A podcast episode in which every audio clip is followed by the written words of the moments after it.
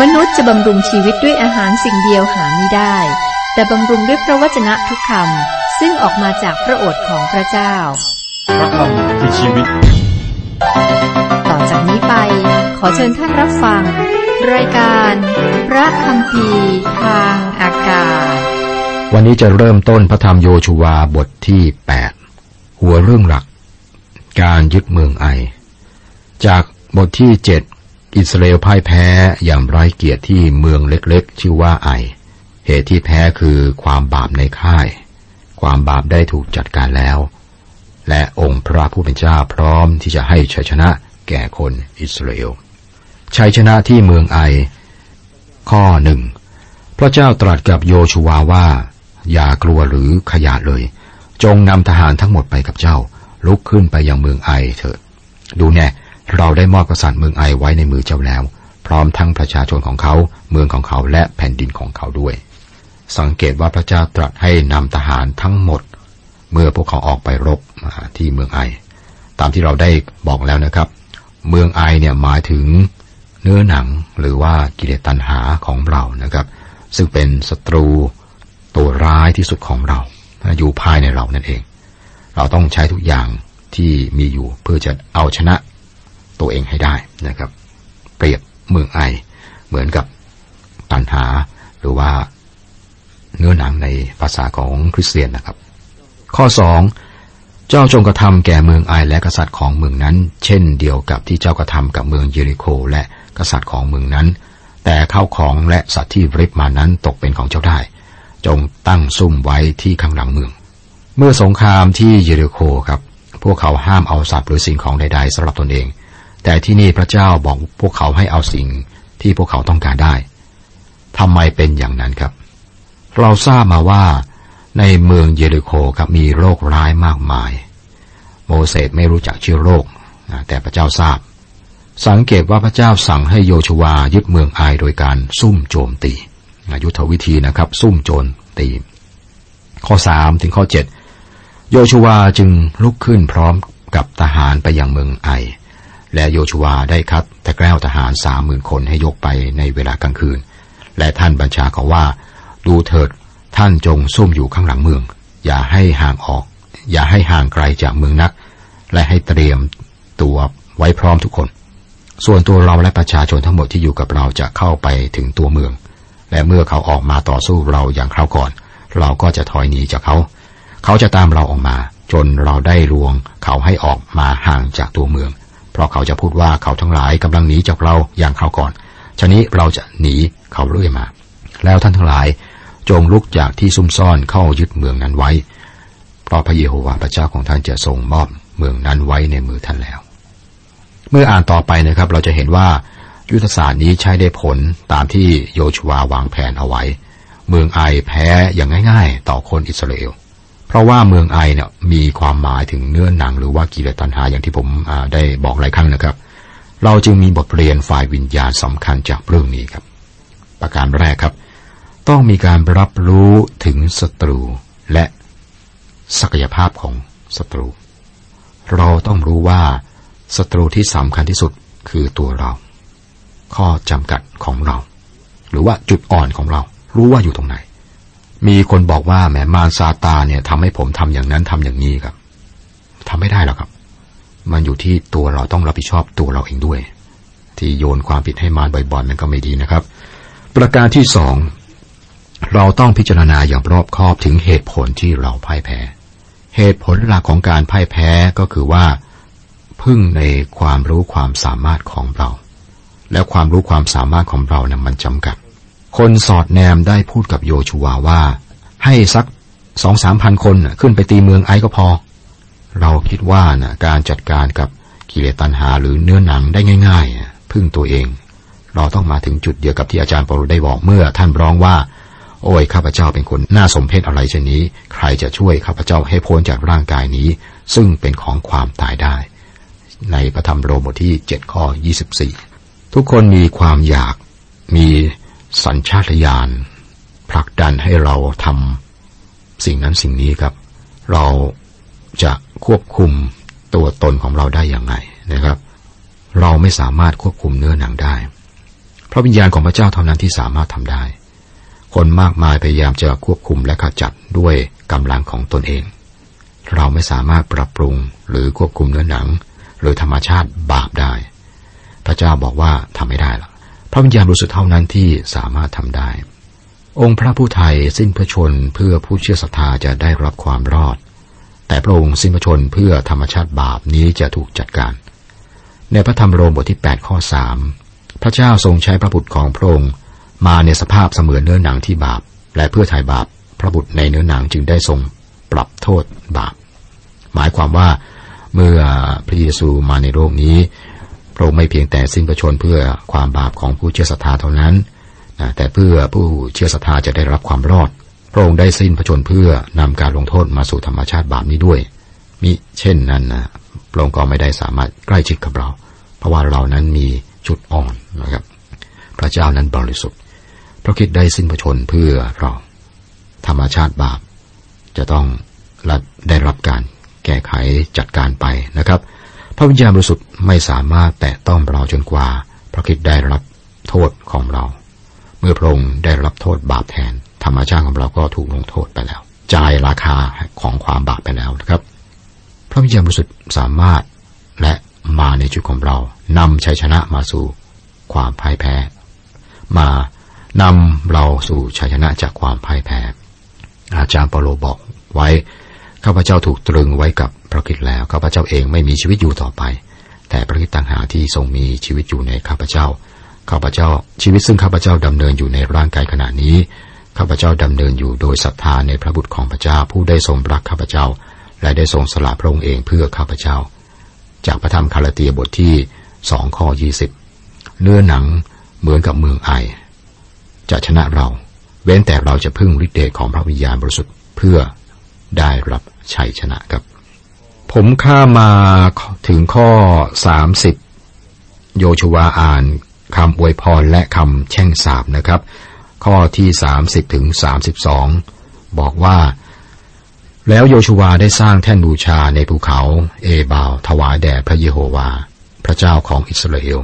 ดังที่โมเสสผู้รับใช้ของพระเจ้าบัญชาประชาชนอิสราเอลตามที่จารึกไว้ในหนังสือธรรมบัญญัติของโมเสสว่า แท่นบูชาทำด้วยหินไม่ได้ตกแต่ง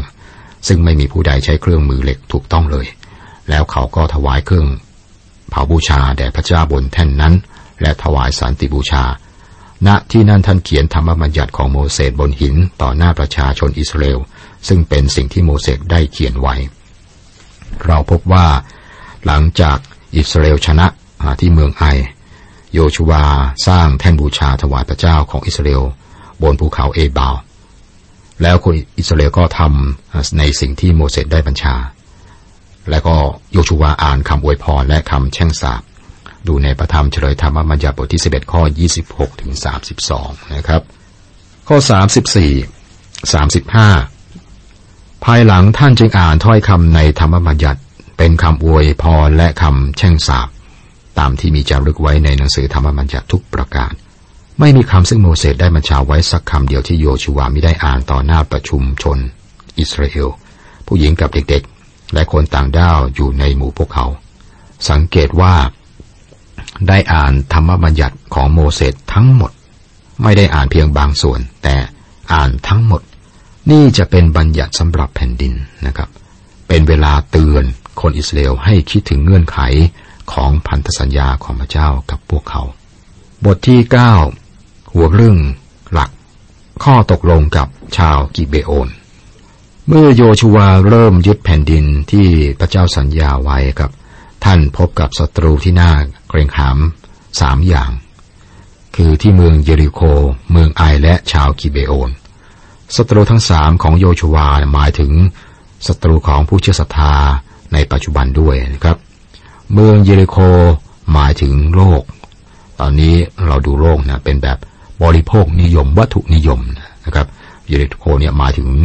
โลก เมืองไอหมายถึงกิเลสตัณหาหรือว่าเนื้อหนัง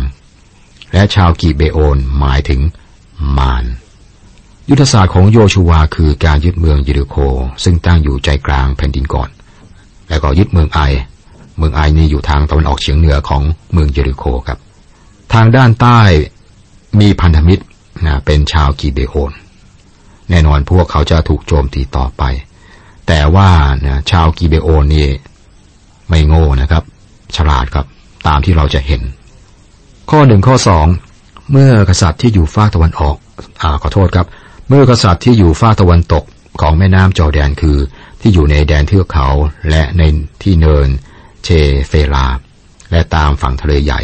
จนถึงภูเขาเลบานอน เป็นคนฮิตไทคนอามอไรคนคานาอาน คนเปเลซี คนฮีไว และคนเยบุสได้ยินข่าวนี้ จึงพร้อมใจร่วมกำลังกันจะต่อสู้โยชูวาและอิสราเอล แน่นอนครับ กษัตริย์เหล่านี้ก็วางแผนร่วมกันในการสู้กับอิสราเอล ดูเหมือนมีเหตุบางอย่าง ที่ทำให้พวกเขาไม่สามารถรวมตัวกันได้นะครับ และพวกเขาไม่สามารถหยุดการลุกรานของกองทัพอิสราเอลนี่อาจอธิบายถึงการเอาใจออกห่างของชาวกิเบโอน พวกเขาไม่คิดที่จะต่อสู้ แต่ ต้องการทำข้อตกลง ไม่สู้ครับ แต่ขอตกลงกันอยากเจรจาตกลงกัน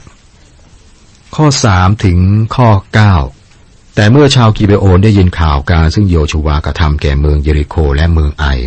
ฝ่ายเขาจึงทำอย่างฉลาดทำเป็นทูตเอากระสอบขาดขาดบรรทุกบนลาของเขากับถุงหนังที่เก่าขาด และปะไว้บรรจุเหล้าอางุ่น สวมรองเท้าเก่าและปะไว้ และสวมเสื้อผ้าเก่า ส่วนสเสบียงอาหารก็ ก็แห้งมีราขึ้น เขาเดินทางมาหาโยชูวาที่ค่ายณเมืองกิลอาดกล่าวแก่ท่านและคนอิสราเอลว่า พวกข้าพเจ้ามาจากประเทศที่ห่างไกล ขอทำพันธสัญญากับพวกข้าพเจ้าเถิด แต่คนอิสราเอลกล่าวแก่คนฮีไว้เหล่านั้นว่าชรอยเจ้าอาศัยอยู่ในหมู่พวกเราจะทำพันธสัญญากับเจ้าได้อย่างไร เขากล่าวแก่โยชูวาว่าข้าพเจ้าทั้งหลายเป็นผู้รับใช้ของท่าน และโยชูวากล่าวแก่เขาว่า วกเจ้าเป็นใครกันและมาจากที่ไหน เขาตอบท่านว่า เนื่องด้วยพระนามอุโศกแห่งพระเยโฮวาห์พระเจ้าของท่าน ผู้รับใช้ของท่านมาจากประเทศที่ไกลมาก เราได้ทราบถึงกิตติศัพท์ของพระองค์และถึงบรรดาพระราชกิจที่พระองค์ทรงกระทำในอียิปต์ชาวกิเบโอนนั้นฉลาดมากๆนะครับ และพวกเขาก็เป็นนักโกหก ยอดเยี่ยมด้วยนะ ระดับรางวัลนะครับ คือแกล้งทำตัวเป็นทูตจากประเทศที่ไกลออกไป ที่จริงอะครับพื้นที่ของเขาอยู่ไม่ไม่ไกลจากเยรูซาเล็มนะครับ พวกเขาบอกโยชูวาว่า พวกเขาต้องการนมัสการพระเจ้าผู้เที่ยงแท้และทรงพระชนอยู่ แล้วพวกเขาบอกให้โยชูวาเนี่ยดูฮะกับก็สอบเก่าๆถุงองุ่นเก่าๆรองเท้าเก่าเสื้อผ้าขาดขาดขนมปังที่ขึ้นราเนี่ย อันนี้ของเทียมนะครับ เขาทำให้มันเก่าเอง แต่ว่าได้ผลครับคือโยชูวาลงเชื่อ พระเจ้าได้สั่งคนอิสราเอลก่อนหน้านะครับ สั่งว่าให้ทำลายคนในแผ่นดินนั้นให้หมดสิ้น และอย่าทำพันธสัญญาใด ๆ กับพวกเขานะครับ แม้โยชูวาตั้งใจจะเชื่อฟังพระเจ้า แต่ท่านถูกหลอกนะครับให้ทำสัญญาสันนิภาพกับคนกิเบโอนสังเกตว่าทั้งโยชูวาและคนอิสราเอลไม่ได้ทูลถามพระเจ้าก่อน เป็นพันธมิตรกับพวกเขา นี่คือข้อสังเกตนะครับ ไม่ได้ทูลถามพระเจ้าก่อนที่จะทำสัญญาเป็นพันธมิตรกับ เมืองเยริโคหมายถึงโลก เราชนะโลกได้อย่างไร โดยความเชื่อ เมืองไอหมายถึงเนื้อหนัง เราชนะได้เนื้อหนังได้อย่างไร โดยการยอมรับความอ่อนแอของเรายอมรับต่อพระเจ้า และให้พระวิญญาณของพระเจ้าชนะในตัวเรานะครับจำไว้ว่าพระเจ้าตรัสว่าเราจะให้เมืองไอแก่เจ้า ตอนนี้ครับศัตรูตัวที่สามคือชาวกิเบโอน ซึ่งหมายถึงมาร เนื่องจากพระธรรมเอเฟซัสในพันธสัญญาใหม่นะครับ สอดคล้องกับ หนังสือโยชูวาในพันธสัญญาเดิม เราพบเรื่องที่คล้ายกันซึ่งสำคัญนะครับ ก็คือจงสวมยุทธภัณฑ์ทั้งชุดของพระเจ้าเพื่อจะต่อต้านยุทธอุบายของพญามารได้ เอเฟซัสบทที่ 6 ข้อ 11 คนอิสราเอลควรจะรู้ถึงอุบายของชาวกิเบโอน นี่เป็นบทเรียนนะครับ และคริสเตียนครับ ก็ควรจะระวังอุบายของมารด้วย เอเฟซัสบทที่ 6 ข้อ 12 เพราะว่าเราไม่ได้ต่อสู้กับเนื้อหนังและเลือด แต่ต่อสู้กับเทพผู้ครองสัตติเทพ เทพผู้ครองพิภพในโมหะความมืดแห่งโลกนี้ ต่อสู้กับเหล่าวิญญาณที่ชั่วในสถานฟ้าอากาศศัตรูที่แท้ในปัจจุบันไม่ใช่ศัตรูที่เป็นมนุษย์นะครับ แต่เป็นศัตรูวิญญาณก็คือมารซาตาน แต่มีคริสเตียนสักกี่คนที่ถือว่าซาตานมีตัวตนนะกำลังทำอะไรครับ ซาตานก็พยายามล่อลวงให้ติดตามมันไป ไม่แน่ใจว่านะซาตานต้องการให้เราเกี่ยวข้องกับอบายมุขหรือไม่มีมีคนเขาไม่แน่ใจอย่างนี้นะครับปัญหาสังคมในตอนนี้ก็เนี่ยเรื่องของความเสื่อมโทรมด้านศีลธรรมนะเรื่องยาเสพติดนะครับ นี่ก็ต้องรู้ทันอุบายนะครับ มารฉลาด และคริสเตียนจำนวนมากก็ถูกมารล่อลวงไป สามารถปิดตาเราได้นะครับ ในพระธรรมสองโครินบทที่สองข้อสิบเอ็ดอาจารย์เปาโลบอกว่า เพื่อไม่ให้มันเพื่อไม่ให้ซาตานมีชัยเหนือเรา เพราะเรารู้กลอุบายของมันแล้ว ปัญหาคือบางครั้งเราไม่รู้กลอุบายของมันเราจะชนะศัตรูตัวนี้ได้อย่างไร ยากอบบทที่สี่ข้อเจ็ดบอกว่า เหตุฉะนั้นทั้งหลายจงน้อมใจยอมฟังพระเจ้า จงต่อสู้กับมารและมันจะหนีท่านไป เราต้อง น้อมใจยอมฟังพระเจ้าเป็นเรื่องแรก ต้องใกล้ชิดกับพระองค์ในตอนนี้ซาตานพยายามล่อลวงคริสเตียนทำงานอย่างชันฉลาด เราต้องต่อสู้กับมารเราต้องไม่ยุ่งเกี่ยวกับสิ่งที่เราไม่รู้จักดี มีอันตรายในการสัมพันธ์มาในตอนนี้ เช่นเดียวกับที่คนอิสราเอลที่ซื่อนะครับ ไม่ทันเล่เหลี่ยมของชาวกีเบโอน ก็ติดกับนะ เมื่ออิสราเอลพบว่าชาวกีเบโอนนะบอกว่าอยู่ไกลแก้อยู่ใกล้ๆนะถูกหลอกว่าเงินครับ แต่พวกเขาจะทำไงก็สัญญากันแล้วนะฮะก็ต้องทำตามสัญญานะครับ ข้อสิบเก้ายี่สิบแต่บรรดาประมุขได้กล่าวแก่ชุมชนนั้นว่า เราได้ปฏิญาณต่อเขาในพระนามพระเยโฮวาพระเจ้าของอิสราเอลเหตุฉนี้เราจะแตะต้องเขาไม่ได้ เราต้องกระทำแก่เขาอย่างนั้น โดยให้เขามีชีวิตอยู่ได้ เกรงว่าพระพิโรธจะตกลงเหนือเราตามคำสาบาน ซึ่งเราได้ปฏิญาณแก่เขานั้น คุณผู้ฟังครับ บทเรียนสำคัญมากนะ สมัยนั้นนะเขายึดถือพันธสัญญาต่อกันนะครับ แม้ว่าทำกันภายใต้สภาพนั้น ลองนึกดูนะคนในสมัยนั้น ในสมัยพันธสัญญาเดิมนะไร้อริยธรรมนะเราเขาว่ากันอย่างเงี้ยแต่สังเกตนะคำพูดของคนนั้นสำคัญมากปฏิญาณสัญญาแล้วต้องทำตามนะครับผมว่าเขาเจริญนะครับ สมัยนี้อาจจะเห็นสัญญากันเยอะแต่เบี้ยวกันนะครับ และนี่คือสิ่งที่พระเจ้าประสงค์ในตอนนี้ด้วยครับทำตามสัญญา ข้อ 21 และประมุขก็กล่าวแก่เขาทั้งหลายว่า ให้เขามีชีวิตอยู่เถิด เพราะฉะนั้นเขาจึงเป็นคนตัดฟืน และเป็นคนตักน้ำให้ชุมชนดังที่พระมุขได้บอกเขาไว้แล้ว 27นะข้ามา 27 นะครับ ในวันนั้นโยชวาได้ตั้งเขาให้เป็นคนตัดฟืน และคนตักน้ำสำหรับอิสราเอลและสำหรับแท่นบูชาของพระเจ้าสืบมาจนทุกวันนี้ ซึ่งอยู่ในสถานที่ซึ่งพระเจ้าทรงเลือก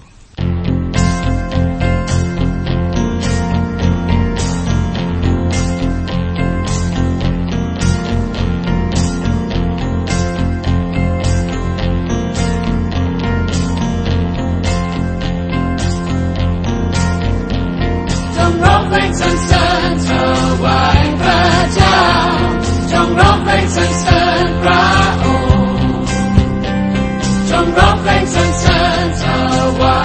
จอมราชาจงร้องด้วยสิ้นสุดหัวใจ